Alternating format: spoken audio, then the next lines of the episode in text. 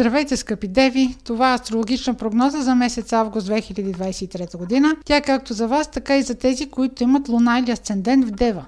Пълнолунието на 1 август във Водолей активира сектор от вашата карта, който е свързан с работата, рутината, здравето, ежедневните задължения, а също така, ако имате екип и управлявате него, може да очаквате новини или събития свързани и с тази тема.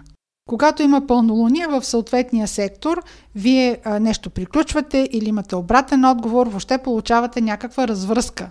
Като цяло в първата деседневка на месец август ще има събития или новини, които при вас се развиват между работата или между работата и уреждането на юридически и правни въпроси, около 1 август може да имате ситуация, в която да вземете решение да промените нещо в работата си. Това може да не е задължително напускане на работа, но може да е свързано с завършък на някаква задача, която е била значима за вас, някакъв проект. Ако управлявате екип, може някой в екипа ви да ви съобщи, че има нови планове за себе си. Може също така да имате някакво предназначение. Това може да не е повишение в работата, а да бъде просто нова задача или да поемете нова функция.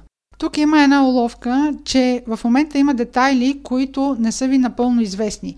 До голяма степен те са свързани с работната ви заплата. Дори всичко да бъде описано в някакви документи, имайте предвид, че това могат да бъдат непредвидени задачи, за които, примерно, може да не ви се заплати достатъчно или да не се заплати това, което е договорено.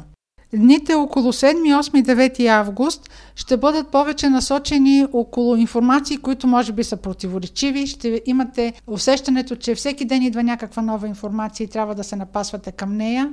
Около 9-10 август може да ви се предложи подписване на някакво споразумение, някакъв договор. Денят е удачен за подписване, но се едно нум, че не всичко ви е известно. По-цялостно усещане за яснота и за нареждане на пъзела ще имате след 5 октомври.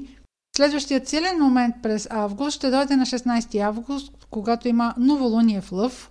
Новолунието активира сектор от вашата карта, който е свързан с скритото, подсъзнателното, интуицията, но също така е свързан и с интригите, с неизвестностите. Общо взето това са неща, които са извън вашия контрол и вашата воля.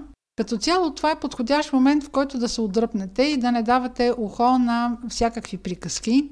Идеално време за почивка. Другия начин, по който може да използвате това новолуние е да организирате пътуване, примерно, до някакво историческо място. Ако пътувате до далечни места, в други държави, осигурете си телефони на посолства. Подсигурете си всякакви формалности, документи, които е необходимо да издавате, дори да е нещо свързано с здравни норми, които са изискване за определени държави. По линия на документи или визи може да има определени изненади.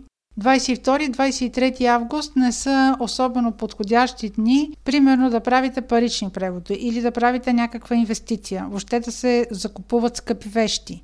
Това са дни, в които трябва да пазите личните си вещи, трябва да пазите кредитни карти, въобще всякакви средства за разплащане и също така внимателно да боравите с инструменти и машини.